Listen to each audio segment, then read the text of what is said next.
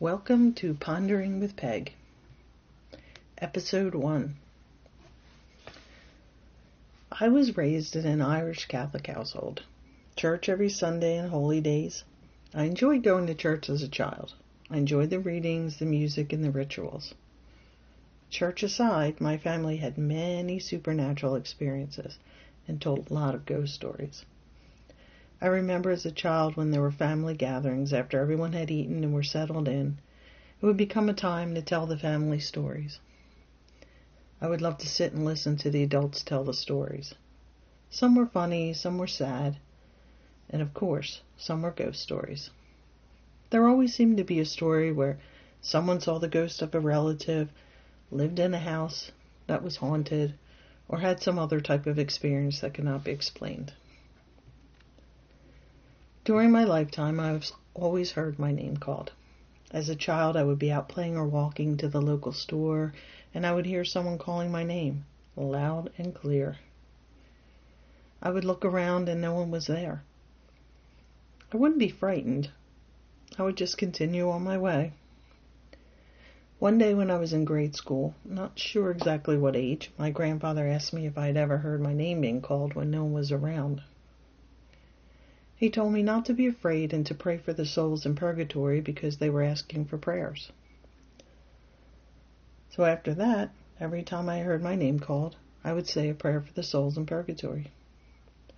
As I got older, I just got used to the experience and didn't give it too much thought. Looking back, I wish I would have been able to talk to my grandfather more about the voices. I have a feeling he had abilities that no one knew about but him. The voices continued into my adulthood and would be loud and clear. They seemed to be more centered in my home. I would be upstairs and hear someone calling me, and I would answer and no one was home, or my family would say, We're not calling you. They seemed to be more frequent right before I decided to become a Reiki practitioner and delve into my own spirituality. Once I was attuned to Reiki and started noticing the signs I was being given, the voices stopped calling my name. I believe they stopped calling my name because I had finally answered the calling. Now I hear messages and get the synchronicities. I still have much to learn. During my life, I've never felt alone. I've always felt that there was someone with me at all times. There is a hymn that is sung in Catholic churches. The hymn is, Here I am, Lord and was written by Daniel O'Donnell. The first part of the song's lyrics are I, the Lord of sea and sky, I have heard my people cry. All who dwell in darkened sin, my hand will save. I who made the stars of night, I will make the darkness bright. Who will bear my light to them? Whom shall I send? Here I am, Lord. Is it I, Lord? I have heard you calling in the night. I will go, Lord, if you lead me. I will hold your people in my heart. From the first time I heard the song, it made me cry. It stirred something in my heart. To this day, I cannot hear the song without crying. Not sad tears, but tears from the emotions of realization. The voices have been calling me to bring God's light to others.